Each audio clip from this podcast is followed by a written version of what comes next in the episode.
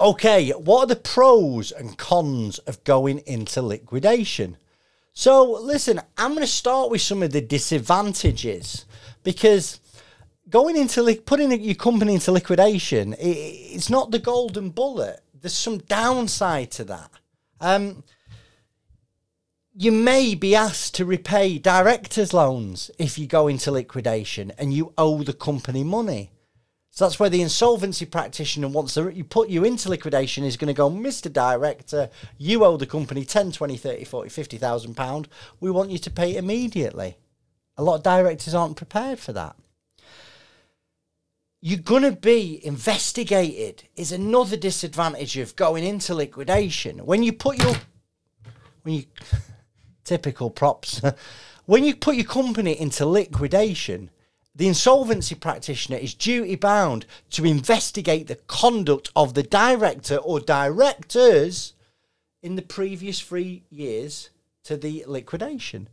So everything you do is going to be scrutinized. You know, money taken out, assets sold. Everything's going to be looked at.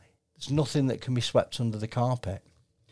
Um, if you've got any losses in the business and you use them for tax purposes, well, if you liquidate your business, they disappear. And you can't use those tax, tax losses going forward if you set up a new company.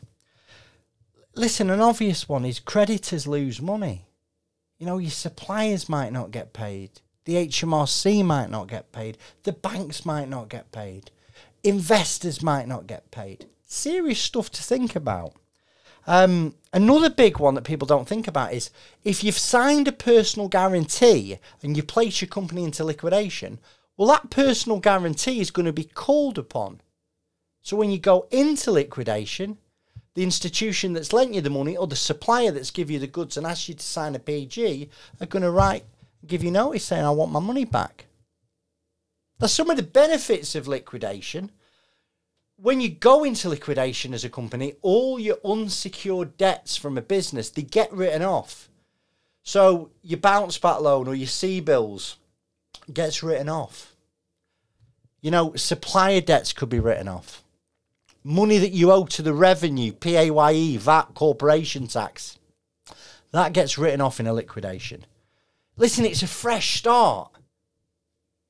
You know, when you when your business is struggling financially, directors' heads can be all over the place. You know, they're doing absolutely everything bar what they should be doing, which is focusing on on growing the business. So when you get into liquidation, you get a bit of clearer headspace. Might be on a new venture, might be on a the same venture. You might pre-pack the business.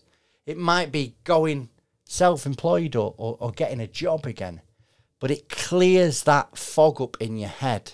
It brings an end to that company. Another good thing um, about liquidation is your employees can claim redundancy. So when your company goes into formal liquidation, your your employees, even if there's no money in the company, can make a claim from the redundancy payments office and get their redundancy pay to, to help them going forward and all, all the statutory pay.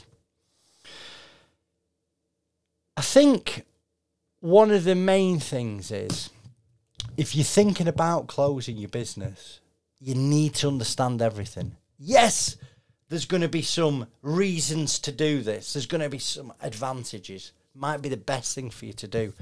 But don't become blind to the downside of things. And if you're searching out there for an insolvency professional, just be careful if it's all sunshine and roses. Make sure you get a bal- balanced opinion. If you need a chat, my name's Chris Worden and I'm from First Business Rescue. My meeting link will be in the comments section below. Thank you.